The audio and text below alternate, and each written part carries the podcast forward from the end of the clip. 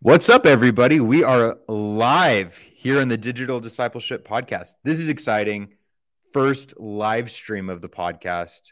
Anj, I don't know if you know this. I've been podcasting now for just over two years, and this is Yep. the first live stream podcast we've ever done. Oh. So I, I was saving. I was saving this exploration to do with you on this podcast because, as I told you before we started, you are a real podcaster. You you you've been on podcast. You hosted a podcast. You're on Uh-huh. podcast. You're you're like a podcast queen. So Yeah. uh, you even got the podcast mic, you know, up there. So Yeah. some really. I think what he means is I'm going to say inappropriate things and he's excited for me to get that live. I'm just excited for any clickbait that comes out of this. oh, or, man. I, I'm, yeah. know. Me, me live is always a question mark, but here I, think- am. I if you want a show, I think this will be the good live show. this is going to be the show for you. If you're watching right now or you're watching later whatever you, whatever your preference is you're going to enjoy it. Um guys i'm excited to have andrea Heyer on the podcast today. I'm going to give a brief overview and then i'm sure she's going to want to add some flavor in here. Um anj is the chief experience officer i can't wait to hear more about that for paradigm shift she is very passionate about helping people see their leadership potential, and I can attest to that. Um, being friends with Anj, working with Anj, and seeing where she's at now, I can attest she has a, a passion for leadership development. She graduated from ORU with a degree in organizational communications um, and business, and uh, she loves everything team building, facilitating, communication. A quote that we'll say all the time to each other when we work together, and I'm sure you still say in, in some ways is you know, uh, uncommunicated expectations always go unmet. And I'm sure we'll touch on that a little bit uh, today. Uh, Anj is married to her college sweetheart, if that's appropriate to say. I don't know if he would phrase himself that way. John Heyer. Shout out to Yeah. John Heyer on the podcast. I appreciate you, John. You're amazing. And then she has two sons, Liam and Lorenzo. And of course, we cannot forget Nugget. Nugget Can't forget him. they're amazing dog. I have to ask Anj before we get really serious. Like I need to ask, how's how's Nugget doing? It's a big transitionary time for him. Obviously, Liam came. There was the adjustment period. Now there's Lorenzo. Like how how is the Nugget? How is he doing? Um, he is, he's existing. Really. I mean, I can't pretend like, I think he's living a good life. Like he, Mhm. there's a lot of uh joy in our house a lot Right. of chaos a Right. lot of uh you know he's not just like sulking in a corner by himself but he is getting like whacked with Lo- lorenzo my youngest he's like 18 months Mm. a year and a half for normal people terminology Mm. and um and he loves nugget but like he i don't think he understands the concept of nugget like he's a dog and he's real Yeah. so he'll literally just like like whack like hit him, pull his tail. He bit him once. oh no. Um, oh no. but so people can't say I get the I get the thoughts out like is Nugget still alive? Do you even care about him? I'm like, oh, Nugget gets a lot of attention. I actually Yes. think Nugget probably wishes he got less attention. Mm. Mm. So his roles really evolved over the last like six years of having him. Yeah. seven. He probably enjoyed just having you and John for a while and just being able to have privacy. Now that that's probably not a thing. No. Oh no. Yeah. Not with two kids under four. Yeah. No. Absolutely not. Absolutely not. Tell us, I'm I'm really curious about your title. Um, obviously, I know a little bit of the backstory, but I think for audience that may not know kind of your background with Paradigm Shift, um, tell us a little bit about your title. What does that really mean? And maybe even put a little preview in there for for Paradigm Shift. Yeah, definitely. Um, I I should have clarified this with you probably beforehand. So my title's actually evolved from that one. Oh, um, I'm great. essentially just CEO now in the most normal of terms. oh, she's uh, executive officer, whatever you want to call that. executive. It's it's pretty similar to what. Yeah, you're still not far. I mean, it's still E. For those who care a lot about terminology, if you're a chief experience officer, you're a CXO. Mm, Things that literally probably no one knows or cares about. Mm. Um, but you're CXO. So anyway, we've we've evolved the title. The reason for it initially, when I was in my prior role, it was mainly over uh, the people and finances side of of what we do in teams and stuff like that. mm. Um, and the role I'm in now has just evolved over pretty much all of it. So Oh, um, even cooler. yeah, It uh, depends on the day you ask me, you know. So, no, shout out to Paradigm Shift. I love them. Yeah. Uh, they're awesome. They're a leadership development company. Uh, incredible team that we mm-hmm. have there. Um, incredible leaders. I joke with them all the time, but like it's also kind of serious. It's one of the hardest jobs I've ever had. Leader, yeah. leading leaders. Mm. Um, is and they're good leaders, and they are, I mean, top notch to people that I know personally yeah. or lead um, which is incredible. But leading them really keeps me at the top mm. of my. I would say our founder too, Jared, uh, feels the same way. So, um, sure. yeah, we do leadership developments of all sorts, whether that's in after school programs, um, under grants with uh, education, just overall, or in mm. a corporate team, a ministry team. Uh, we do all kinds of um, facilitation is probably a good word. Yeah. Um, and our, our goal is to uh, grow and help unlock leadership development that people know they have within themselves or don't know that they have within themselves. So, so cool. Yeah. And I can attest from seeing paradigm shift work firsthand with some of our students at ORU. And you guys do such a great job of uh, really pulling leadership out of people. And really, that's why I wanted to have you on the podcast today, Anj. Um, what I didn't mention in our little bio is again, Anj and I did work together here at ORU Missions mm-hmm. and Outreach. It was a blast, and it was so cool on seeing you. Um, I don't know, like really model a, a, level of leadership that I feel is really good for young people. And so I think if, if you're a young person listening or watching to this, I think there's a lot you can glean from Anj. And um, today I really just want to like hit six questions. So it's not mm-hmm. going to be a a two hour podcast unless Andre really goes off and just you know we, hey, you you wanted to be live so I, I mean, could go three hours here. I you know I'm at your mercy Anj so whatever you say our, our listeners are at your mercy. But I, I think the goal of, of why I really wanted to have uh, you on here Anj um, is because I think you can really pull leadership out of people. And that was even before you worked at Paradigm Shift. That is just something that's in you. Um, and so mm-hmm. I'm, I'm going to invite you to really pull leadership out, especially uh, out of our young audience. But um, the reason why I even titled this episode Struggles for Women in Leadership, because I even wanted to start with that word struggle. Um, and, and we would tell students that, or you this quite often, is oftentimes struggle is put in this um, negative light right? Like if you're struggling, mm-hmm. something's wrong with you. If you're struggling, something's bad. Yeah. But I think even from like my perspective, and I think about like an athlete or something, you have to struggle to win. You have to struggle to achieve goals. You have to struggle um, to earn your place and to earn respect. And there's just so much that struggle brings that's positive. And so I think really what I would love for you to help our audience wrestle through um, is really what um, women um, are doing in leadership now from what you've seen, specifically women, so that you can inspire, encourage, and equip a generation of next gen women leaders.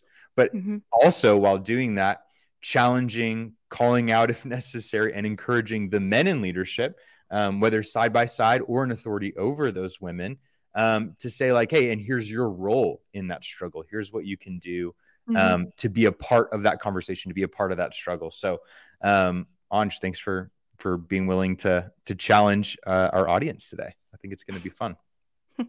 uh, she's also from the Northeast, uh, so Anj, keep it real, okay? Uh, keep that. You don't. You don't have to ask me. I, I, I don't. I don't think so. But I, I just wanted to, you know, unspoken expectations. They might go and met. Uh-huh. Might go. They, they might, might, go and met. Um, okay, so uh, I'm gonna ask you this first question, Anj, um, and then you just you take it where you want to. But um, our question is when you think about your leadership journey, uh, what is a leadership principle you have found to be very valuable um, and consistent kind of throughout your leadership time?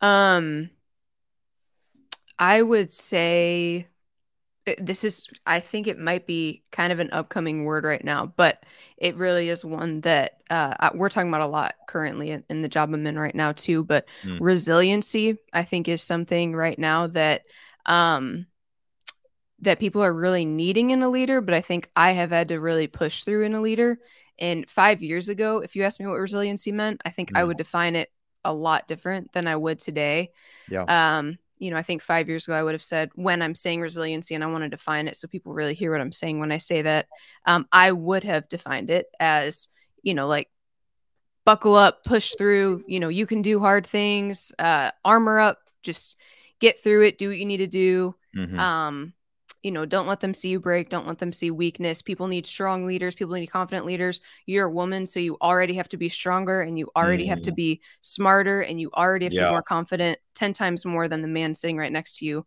who doesn't mm. maybe need to be half of that. Um, mm. And so that's what resilience meant to me for a long time.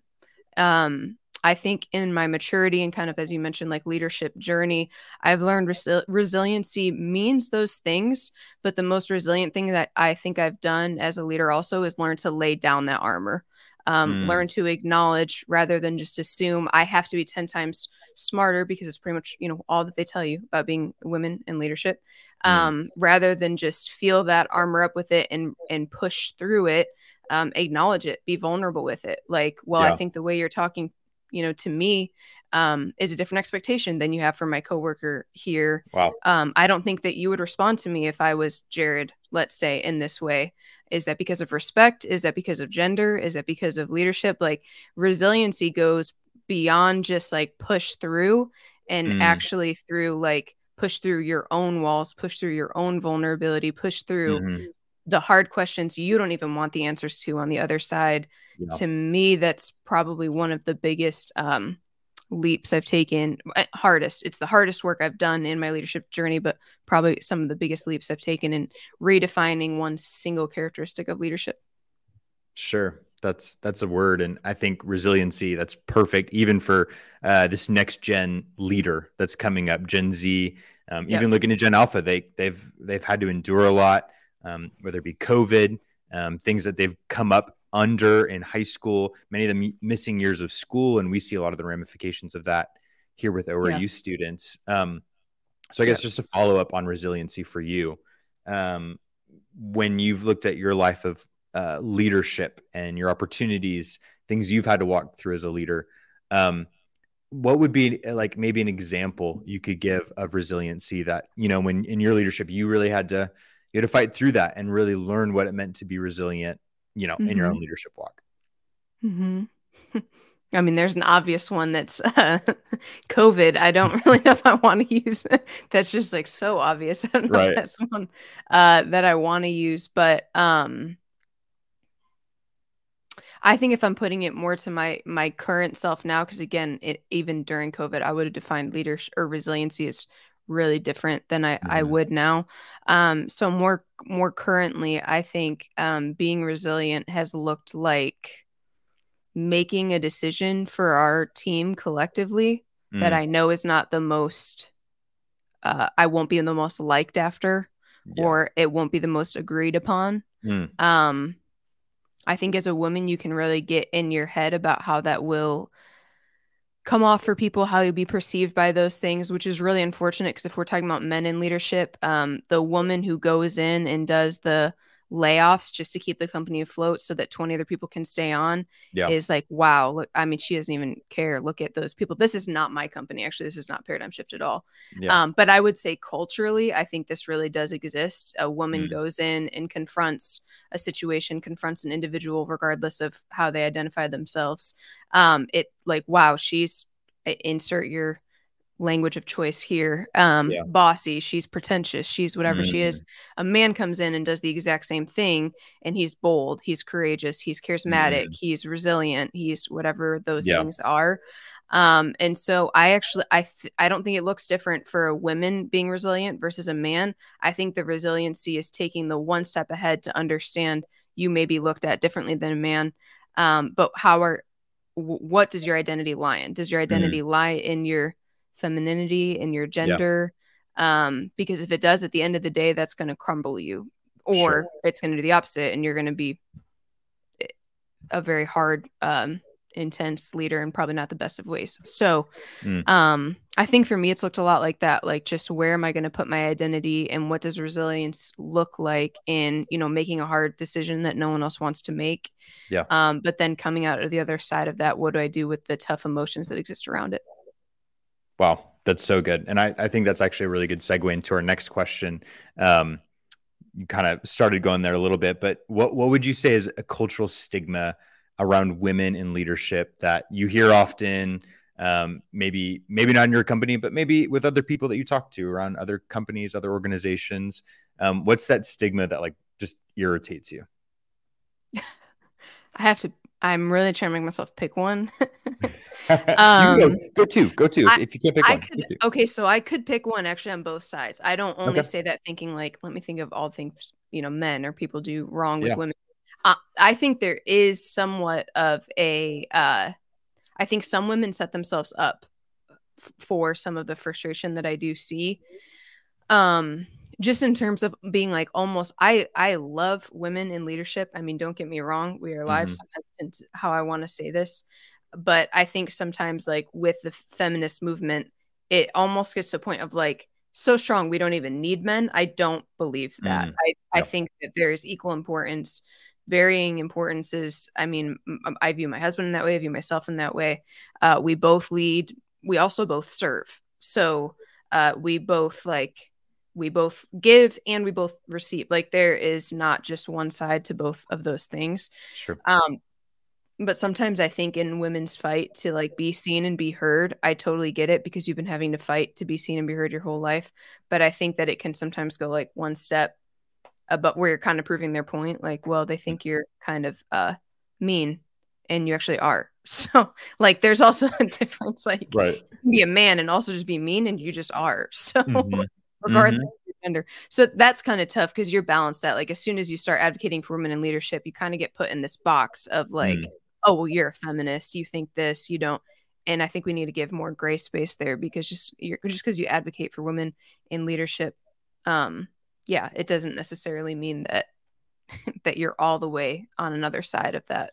Oh yeah. Um, of that argument. But that being said, um, I think one thing that's really hard for me is uh, not necessarily what companies or oh, let's just leave it at companies uh, what companies say they value about women but what they represent and this mm-hmm. goes across the board beyond women so this is not only gender this is like race this is race this is ethnicity this is um, academics this is background mm. but like you can't say oh, oh we value for this podcast specifically women and then you don't give a single woman a seat at the table, right? It's all yeah. men making decisions. Mm. Or you have the female representative there so you can say she has a seat at the table, but you don't ever allow her to be heard.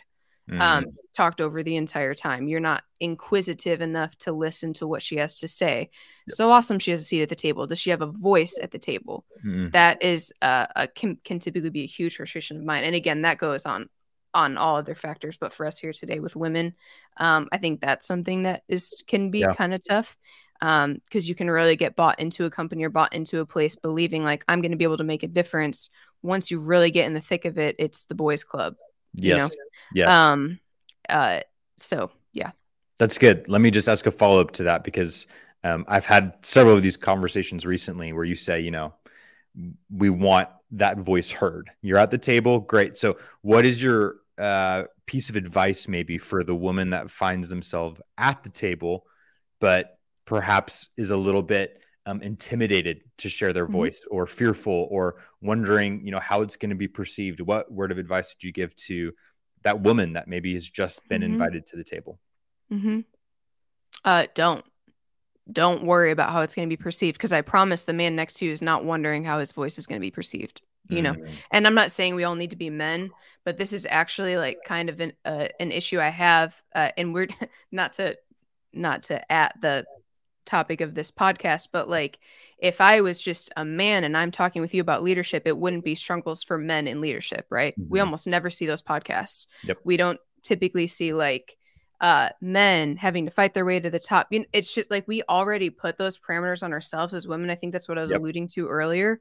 Um, like a man is just going to come on here and talk to you about leadership. He's not going to have to identify it into his gender or into how he was born or anything like that. Yep. And honestly, women, young women, you shouldn't either. Like he's not going in wondering like, am I going to be heard because I'm a man and mm. I might sound too strong and I might be too charismatic. Have you ever? I mean, honestly, Augustine, thought to yourself like, I think I'm being too charismatic here. Nope. Have one. you ever? Okay. Not yeah. One. I'm like, don't say, don't say yes because I think you'll be lying. People would call me on that too. People would call me. I couldn't get away with it. But you're not. And so I, and I'm saying that like it's so easy. I know that, you yeah. know, young women, that's something you have to work towards, but you have to just kind of shift your understanding to say like they are not nearly thinking as much about it as you are. Yeah. And I think true. that takes some personal inner work. I think that takes some identity work. I think that takes some, you know, even spiritual, emotional work to Mm. be able to sit there and have that confidence and not have it be a bitter confidence because Mm. I don't want to portray that. It's really Yeah. easy to slide the slippery slope of like he's he doesn't care what he says, so I'm not going to care what I say. That's bitterness, that's resentfulness. Right. That's not necessarily what we need to get, but you can be a confidence in your voice, whether your voice is higher pitched than the person next to you or not, you know, Yes. or lower pitched even than the person next to you, Absolutely. whatever it is. I. I think that's fantastic advice. And um, I think you've modeled that really well, even from what I've seen of just like when you have that seat, don't be afraid to to share. And I think what I see with Gen Z is there's very little intimidation. I think Gen Z loves to share their voice. Yeah. So that's probably another conversation for another day. I was going Um, to say we could have a different podcast. I love yeah, Gen Z. that might be a follow up, and we'll pull some Gen Z on the We podcast. could, yeah, we can have a different follow up there. um, okay. Uh, what are some of the biggest obstacles you've seen for women in leadership specifically? And how have you seen them overcome those obstacles, even here in the 21st century? Yeah. Um, I alluded to this one, so I'll just hit on it quick. But I think one is uh, we do let ourselves get in the way. We let our own voice get in the way. Um, we let our own confidence get in the way. Number one. Um, I think number two, we try to be someone we're not. So um, I hope you don't hear me incorrectly. You don't need to go into the boardroom pretending to be the man who's sitting next to you. Like, be who you are. Be confident in that. Um, and again, I like I said, I I'm downplaying it, but that takes a lot of work. Those Yeah. are two things you have to overcome. So your own mind and what you feel like you've been told your whole life, I think are are two obstacles you have to overcome. Mm, Another one, and this is probably more for leaders kind of in my season of life.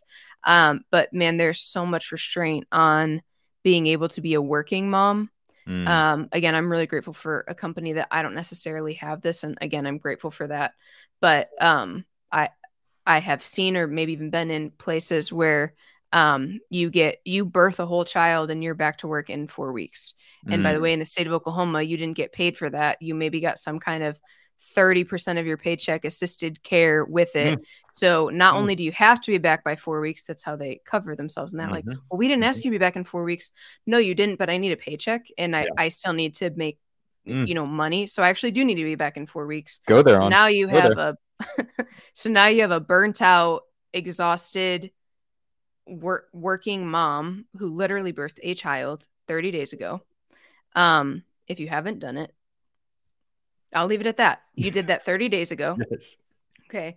And then you expect them not only to be back, but to be back in full force, Mhm. right? Again, looking, responding as quick, uh, looking as great, working as late as their counterparts around them, whether those people are, however they identify themselves, but around the table with you. Mhm. Um, it that is a big barrier, and I think uh, one problem that we have with women in leadership is honestly, it's hard to stick around. It's easy to start uh, Gen Zer, like it's easier to believe, like you're going in, you're changing the world. Um, and sometimes it ends up not being the fit for you and your family, or your desires change. Like I want to lead from home, like I want to Yeah. lead my kids, and that's okay too. Yeah. There is nothing wrong with that. I, I mean, I commend it. Mm. Um, but for those who really want to stay and it's a desire, uh, gosh, you have to push through so many more barriers uh, Yeah. once you're in that season of life to the point that it can get really exhausting. Um, Mhm. And there's a lot I could say about how to overcome that, but I don't want to diatribe too much. But that is a barrier that I Yeah. see. Um, and it, it, it can be a lot to overcome. On the other side, even if you're not in that season of life or you're birthing those kids or, you know, whatever it is, I think there's just also an exhaustion that comes Mhm. especially in maybe the less healthy of dynamics in working environments, uh, to where you know they may have not had a huge life change in that regard of a marriage, a child, or an adoption or a fostering, whatever it is that they're doing, um, but they're just tired. Like they're tired of Mhm. screaming for their voice to be heard.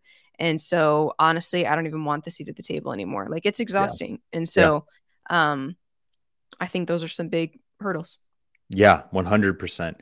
Maybe give maybe a, a piece of advice for maybe coworkers with someone who you kind of describe maybe um, the, the mom who just gave birth 30 days ago, but she's back, she's working, she's trying to get back up to speed. She's she's just living the reality of what her company says this is what needs to happen. Mhm. What can her coworkers do? What male or female? What what can they do to help in that situation to help that new mom uh, really kind of get back into it? Like, what would have been something that would have been helpful for you, or was helpful for you when you came back into work?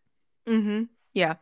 Um, I can tell you one thing that's not helpful is alluding to your maternity leave as a vacation. Like I've heard men jokingly say that. I've heard women actually joke. I shouldn't even say about men. I I've heard Mm. people jokingly say that. Wow, if you want to trigger a mom, that's the Mm. sentence to say. So don't say that. Um, it was not a vacation. I would have Mm. probably even loved to, at some points in life to have swapped roles with you for a day. So Mm. uh I think there's a few things as a coworker. One one thing that pops up to me is um and this was my own experience too, but um there's a lot of like postpartum challenges that can come after having a child, one of them being mental, and especially around the time I was having my first one, I just had no idea. Like they're Mm. they scan you, you know. You just fill out this paper and it's basically like very extremes of do you want to do these things or think about them and i'm like "Mm, no so then like you're good to go we'll see you in uh three months for your next you know whatever appointment Yeah. yeah. and so um i think that there's i'm trying to figure out how i want to word it exactly but i think there is some benefit that can come from your coworkers giving you the space maybe to even share and work out some of those like feelings that you're having you know sometimes it's, it is just exhaustion like Mm. i don't necessarily have anything wrong i don't have postpartum depression i am literally just so exhausted or i just need to talk to an adult uh, that is not my literal infant who does not i love to death but can only really smile maybe that at this time you Right. know so i think just being kind of in a, a space a safe space uh specifically Mhm. um and probably even too just like giving them the confidence that their job's secure. My, to be honest it's a hard question to answer because um my experience has not really come from coworkers around me. They've always been great. I've never had a i think i think the pressure comes from the top or maybe even up. So uh you're supervising people and you're just coming back in or the pressure from above of like Yeah. okay you're back we, these are the things we need this is how we need you to do it Mhm. blah blah blah something that was so beneficial for me when i had my second one um we do three months full full paid maternity leave just no matter what if you're if it's paternal it's two months Mhm. um but maternity leave is just a full pay three months Mm. uh that's really practical but what it did for me was i had gotten into such a routine i i didn't feel like i needed as much of the the Mm. help to get back in if that makes sense like it felt like i had a full recovery that's Yeah. the best thing my boss if we're talking boss could have done for me Mm. um and i would say that for almost any season of life like if we have um employees who you know have a sudden pass in their family or something that i can even feel it like the armor up it's like no i'm fine i'm going to keep working we we've really try to like almost even demand at whatever time they want to take like a two Mm. week maybe for something like that or a month or i um i put i mandatorily put one of our employees on a two week sabbatical once just because they had a lot of other things going on in their life um Mm. and ended up being the best thing for the better overall even though they didn't really like it in the moment um and so i think like i said it's time and space but wh- wherever you sit on the org chart time and space looks different so Sure. just as a supervisor i think that's something that really helped me Yeah. No, I think that's very practical and very helpful, even for me to like learn from that. Um, this is a fun question.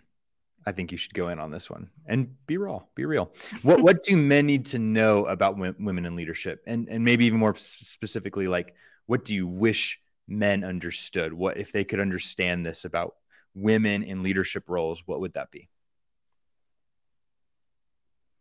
I've alluded to a bit of it, so I don't want to be too repetitive, but I will say, especially for some some young women leaders, it took a lot for them to say whatever they just said. And your response is essentially going to build trust in your uh in the leadership they have with you or diminish it. Hmm. Um and I don't say that to put like a ton of pressure on you, but you know what? Pressure's on women all the time to lead. So Sure. actually that maybe that is a little bit of pressure and Put it on okay. them, That's good. It's good. Um, but yeah, I would say that that the response is really key. Um, and I think it's easy to not pay attention to. I would say that that's a le- that's not even a women in leadership to me. That's a across the board. Like Mm, it was also hard for that 23 year old man in a room full of six year old execu- executives to speak his mind too. So yeah. I. I just think uh, leadership 101 in general, um, that your first response is is going to build that or it's going to build resentment towards it. So um, consider that. Uh, I think if you're a more outspoken person like I am, I can easily negate how hard it is for people to speak their Mm, mind uh, mm. and just kind of move on.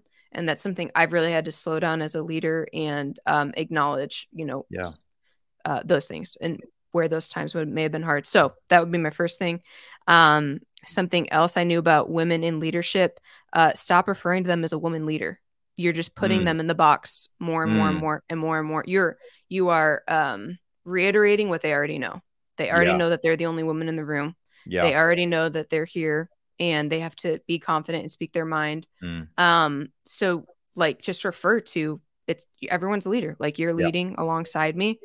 Um, I recognize your barriers are different, just like I would recognize someone who didn't grow up as privileged as me. Those barriers are different as well. Mhm, mhm. Um, so, but yeah, that it it sometimes feels like when we talk about women in leadership specifically, I'm trying to be careful with saying this because I do, like I said, love women in leadership Mhm, mhm. but it can almost feel like so are we going to box everyone in like Yeah. when you start leading um and you grew up i don't know let's say in a gang in chicago i don't know i'm trying to think of something Mhm. very outside of oklahoma are we going to say like hey tell me how it is leading from uh coming out of this gang that you were in in chicago you know like we don't Yeah. we don't stereotype people like that so it kind of helps to eliminate that barrier Yeah. a little bit and just Yeah. Mm-hmm. acknowledge we're both leading we both have different perspectives tell me about your perspective let me tell Mhm. you about mine that builds trust Yep. so um, I think that's something that that I probably wish uh, men knew. Mm. Um, I also wish they knew that more often than not. Uh, oh my gosh, my husband will die when I say this. Women are kind of are right. I think their instincts are pretty spot on. Um, I am not trying to say that women are wrong, but um, I've been in a lot. I've oh my gosh, I cannot recount the amount of times it wasn't even me specifically, but I'm like in a room and decisions being made, and there were even a few women in the room who were like, "I just think if you do that, then this."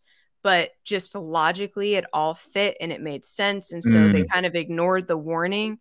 And almost every, maybe 80% of the time, that a shadow of a doubt, that exact person did end up feeling that thing. That person did resign. That person Mm. did get upset.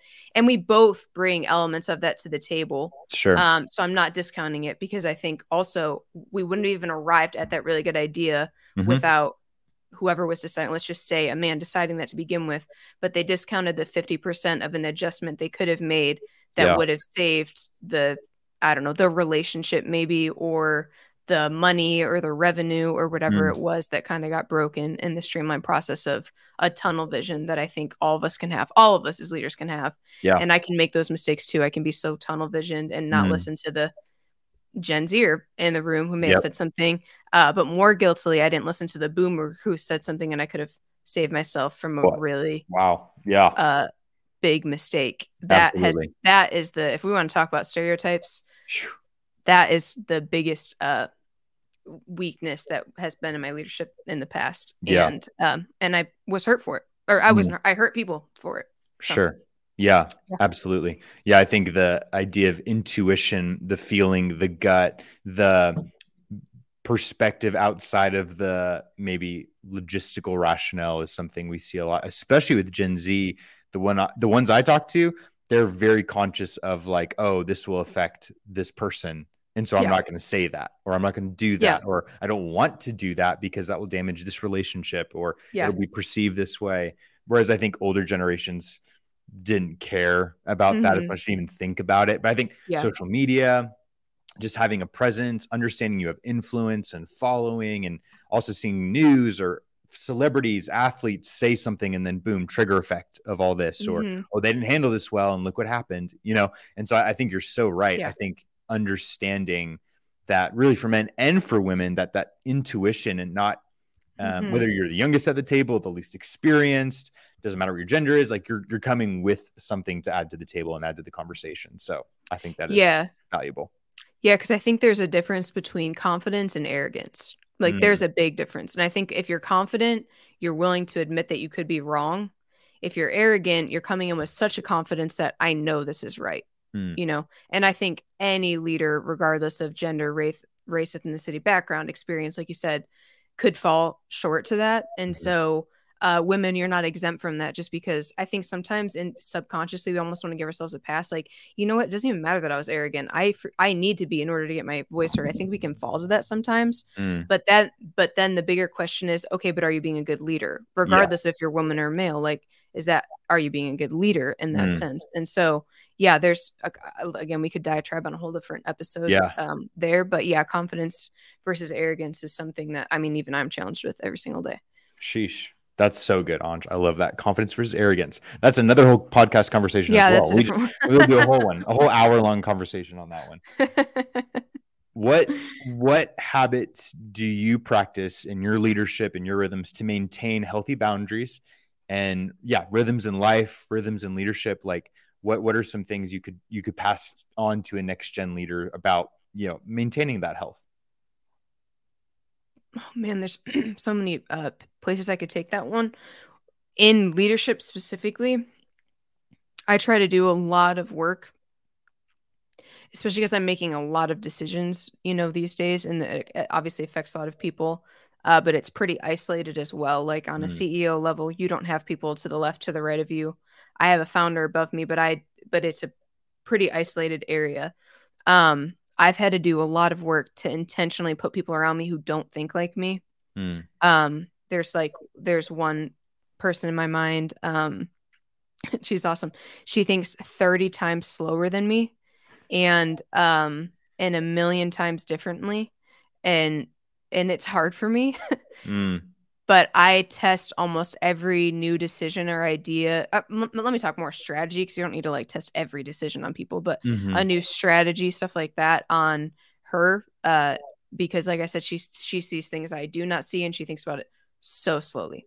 I mm, love her for it. We Yeah. talk about this all the time, her and I. Um, but like someone like her, I know there's another um guy and and he works for me too, and I run up things against him. He's been um in that company pretty much since it started, actually since it started. And he just has context for knowing things I don't.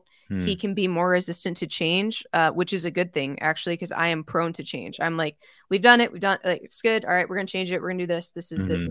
And change isn't always the answer, especially in a world that's experiencing change fatigue. That's good. So he slows me down in that way. I mean, I could go through like the six people I kind of have. Um, but I will caveat with this, like they are hard to listen to. Like I'm saying it like I've done a lot of work to put them around me, but it doesn't make it easy because I'm like, they can see me. I'm like, I knew you were gonna say this. I'm tapping my foot, like, okay, let's go. And I constantly remind myself, you you practice what you preach. You can't put Mhm. them at your table and then not listen to what they have to say yeah. your mind is already made up. You can't go into it like your mind is already made up, even if you know it's 80% already Yeah. There. There's no point in wasting their time if you're not going to listen to what they have to say. So that's Mm, just kind of a I don't know how to call it a routine, but it's a habit that I've Sure. I've tried to put in my life because it can be isolated decision making, especially on a strategy side, can be really dangerous decision making if it's done alone too long. Um, and there's no accountability holding you there. So Yeah. um that's something on a leadership side that has helped me a lot. Mm. Um my husband and I we so we both work full time. Our kids are in daycare full time. Um it's a it's a very full life. I don't love the term busy, but it is a, absolutely a full life Mm, and we can just miss each other. So um weekly or bi-weekly date nights are, are something really big for us. Um we started doing this thing actually. It was uh it was on i think we saw somewhere on instagram so maybe people might be familiar with it when i say it but we Mm. started it and it, it is probably one of the most beneficial things we've started putting into our routine so um, at night every night they call it team and it's like touch so you so in some way shape or form like you touch and then you share both share one thing that you learned so educate the other on something you learned for the day then there's a which is appreciate something that you learned the other day and then m is the the matrix um which Mm. is like this is everything i've wanted to correct you on all day long but i'm saving it for one time so i don't sound like a naggy wife um kind of thing I love that. And Matrix? I- it's called Matrix. yeah so so the team that's how it breaks down Mm. and the m is like the which i'm gonna call like you know correction part. he Got it. literally, we don't call it matrix anymore. He says like, "Oh, you ready? what do you want to correct me on?" So I'm like, that's not really the goal, but yeah, yeah. yeah, I am me, so I always have feedback. I mean, I I could not have feedback and just make up feedback. I just I constantly have feedback. So Yeah. uh, I've been toning it down these days. But anyway, those are routines uh, on a marriage side that have been really helpful that we put Mm. in into practice there. Um, and then the other thing, the last one I would say is, and it's the hardest one for me, but I have had to practice like solitude and stillness more than anything else. Like I could recommend top five leadership podcasts, a leadership book, a, a health book, a self care book. It is in the world we live in right now. It is just all noise to me and just Mm. movement. Um, they're they're important and they're valuable, but I've learned to more so just put time into it as if that's almost part of my job at this point. Yeah. Um, but yeah, I've I've gotten to a place in life where so I have a forty-five to an hour minute or an hour long commute, and I Mhm. used to like you know Audible books, podcasts. Um, and I'm at a place now that solitude is probably the, the best thing that I can give, or silence is the best thing I give myself. Listen to myself think, so I don't get too far away from my own voice. Wow. Um, is something that I've really had to start putting into my daily Mm. routines. Yeah.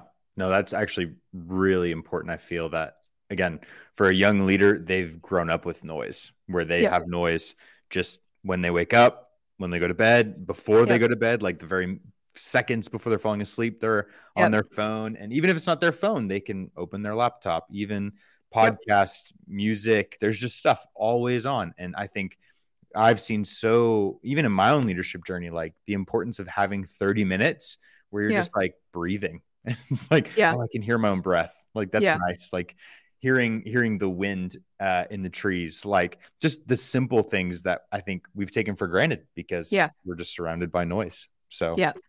Yeah. that, that's awesome. Yeah. Okay, wait, I have to go. I'm I'm throwing you off. I know I am. No, do but it. I have to say the one thing. Uh, I don't know why this just popped in my head, but you one thing you said: men, you wish men or need, men need to know about women in leadership, something Mhm. like that. They want to be developed.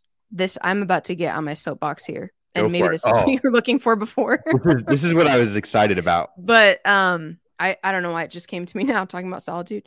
Um, women want to be developed. Period. It can be from a man. It can be from a woman. It can be from a boomer. It can be from another Gen Zer. It can be from an alpha if they are so smart, like that they can develop them. It Mhm. does not matter, but they want to be developed. Women miss so many development opportunities because the leading workforce or even just the leadership world right now is so men curated, men pouring into other men that they miss every opportunity to be developed. I mean, even just where Yeah. I grew up, like I can think of um I guess at the time boys that I grew up with and they were just from a young age like hey we see like we see a, a communication in you you know we're gonna put you in communication and i was automatically just put into the nursery from age like 8 Mm. i mean Mhm. what it's not like i had a choice in that you know what i mean Yeah. and then even as you start to get a choice it is really hard i mean women are probably going to scream at this but mentorship is so hard as a woman because honestly the skills i need to learn are from how many women ceos do you know Mm, yeah. not a lot. Yeah. I mean, I don't know a lot, unfortunately. I actually am learning a lot more. But overall, I don't know a lot. So, okay, Jared, do you want me to grow? I'm going to need a mentor. Uh, they're probably going to be a man. Um, and I'm sorry, man, that I'm asking to mentor me. I really don't want to get in your pants and I could care less about that. So Yeah. like stop sexualizing it. Ooh. Um, I I don't want to go too much on this podcast with that, but I get so fired up about like mentorship does not need to be sexualized.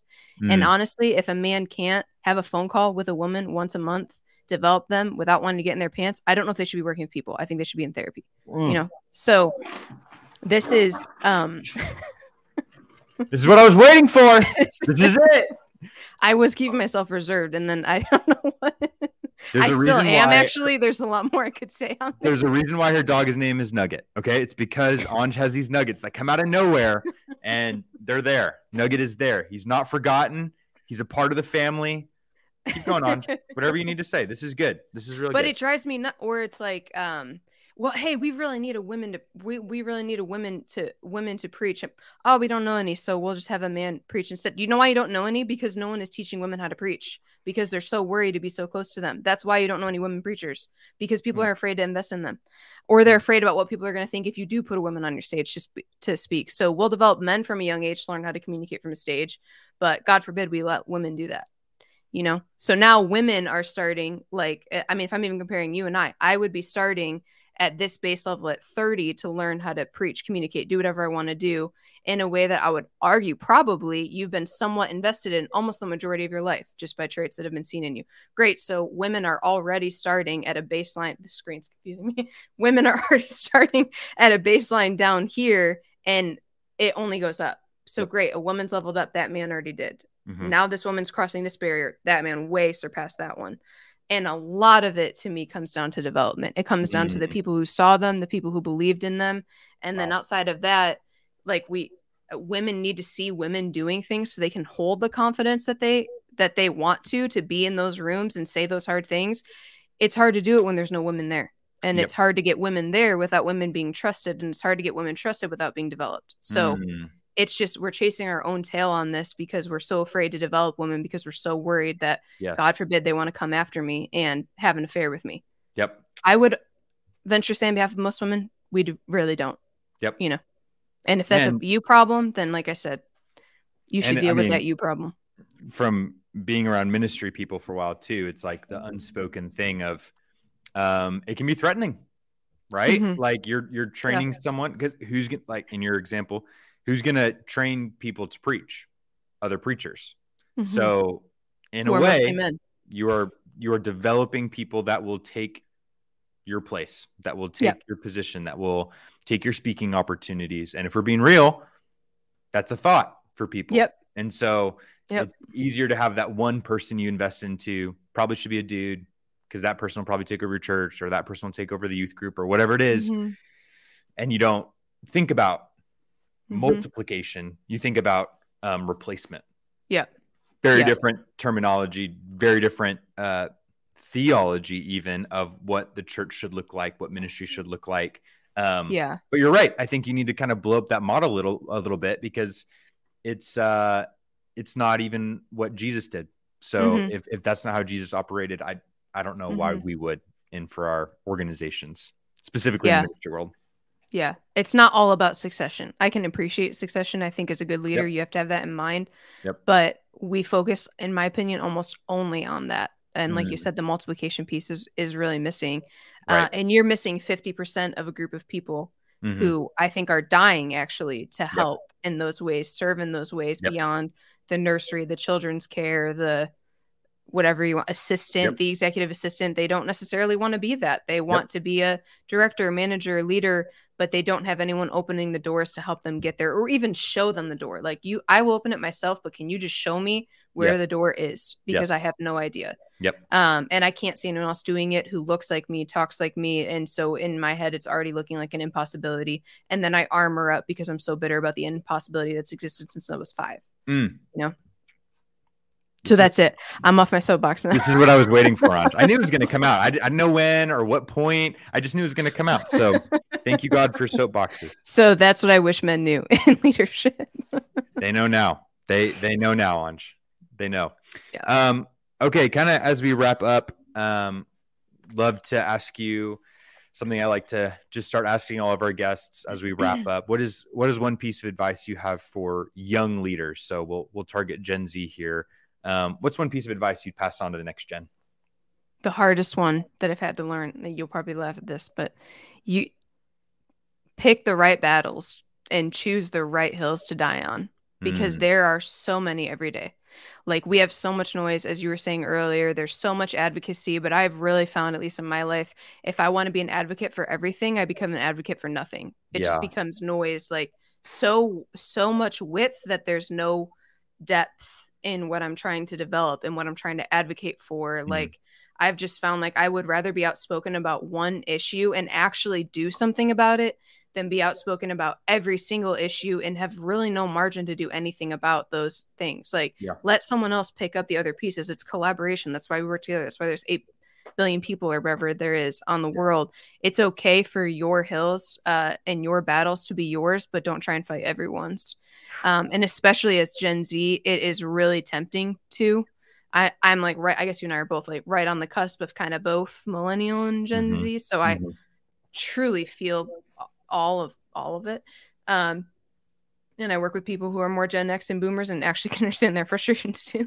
They're like, in fact, stop fighting it all and do your job. I would actually just love that. That's what I would love for you to do. Just do your job. That would be Yes. awesome. Yes. Um, Come to your job, work your hours. yeah. like those things.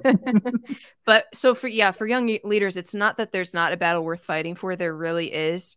Um, but choose them really, really wisely, or you will burn yourself out by the time that you're even old enough to actually really do something about them. Wow. Um, that's what I would say. That's that. Hundred percent. I love that. That's real takes with Andrea Heyer. I'm gonna have to rename the podcast after this one. Just real takes featuring Andrea Heyer. We'll just do a you weekly episode. you could call it whatever. no, call this one whatever you want. Man, Anj, thank you so much for taking the time just to hang out with us, um, share some wisdom, drop some truth, Absolutely. stand on a soapbox or two. It's all needed. And uh, I appreciate learning from you. I've been learning on this. So, if nothing else, thank you for helping me learn um, and educating the next generation on how Yeah. they can be better leaders. So, appreciate Yeah. your time. Well, thanks for having me, Augustine. Absolutely. See you guys next time on the Digital Discipleship Podcast.